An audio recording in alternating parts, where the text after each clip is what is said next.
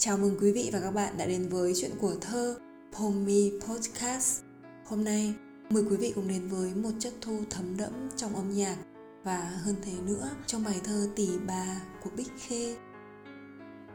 Nàng ơi, tay đêm đang răng mềm, chẳng đàn qua cảnh muôn tay êm, mây nhung pha màu thu trên trời, sương lam phơi màu thu muôn nơi.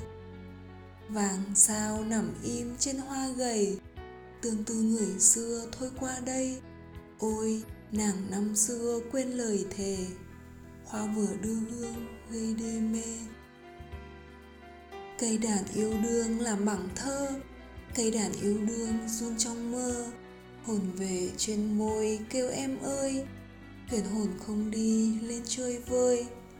Tôi qua tìm nàng vay du dương, tôi mang lên lầu lên cung thương tôi không bao giờ thôi yêu nàng. Tình tang, tôi nghe như tình lang. Yêu nàng bao nhiêu trong lòng tôi, yêu nàng bao nhiêu trên đôi môi. Tìm đâu đào nguyên cho xa xôi đào nguyên trong lòng nàng đây thôi. Thu ôm muôn hồn chơi phiêu diêu. Sao tôi không màng kêu em yêu? Chẳng này không nàng như trăng thiêu đêm nay không nàng như đêm thiêu. Buồn lưu cây đào tìm hơi xuân. Buồn sang cây tùng thăm đông quân. Ô hay buồn vương cây ngô đồng. Vàng rơi vàng rơi, thu mênh mông.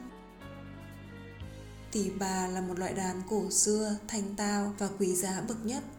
Quý ngay ở chất liệu làm nên cây đàn, phải là gỗ củ hay là đàn hương quý ở độ khó chơi và âm thanh mà tỳ bà mang lại là vô cùng phong phú.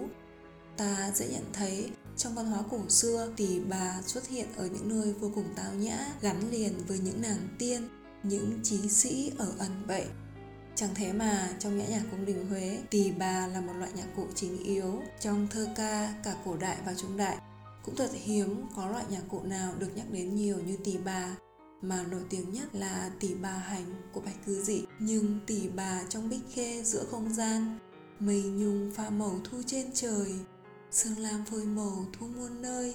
Dường như không còn là âm thanh đơn thuần của những cung thanh, cung trầm nữa. Cũng không phải là tiếng vọng cổ xưa, mà đó là sự giao thoa của cổ kim hiện tại.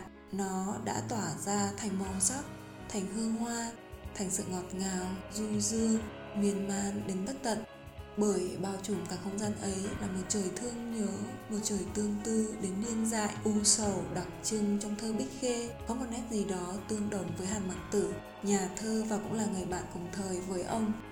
Bài thơ Tỷ Bà được trích trong tập thơ Tinh Huyết là tập thơ duy nhất xuất bản năm 1939 khi tác giả còn đương thời.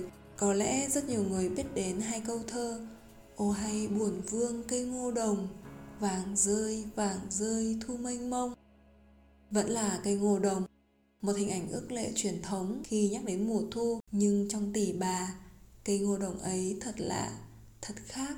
Chẳng thế mà hoài thanh và hoài chân đã viết trong thi nhân việt nam. Tôi đã gặp trong tinh huyết, những câu thơ hay vào bậc nhất trong thơ cái việt nam. Ô hay buồn vương cây ngô đồng, vàng rơi vàng rơi, thu mênh mông.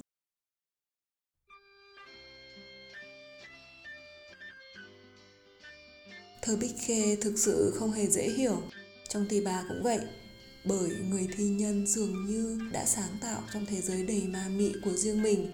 Và Phạm Duy có lẽ là người duy nhất nghe thấy tiếng nhạc lạ trong bài tí bà. Bởi thế mà ông đã tạo ra một ca khúc xéo sắt một âm hưởng giao thoa kim cổ qua giọng hát của danh ca Thái Thanh.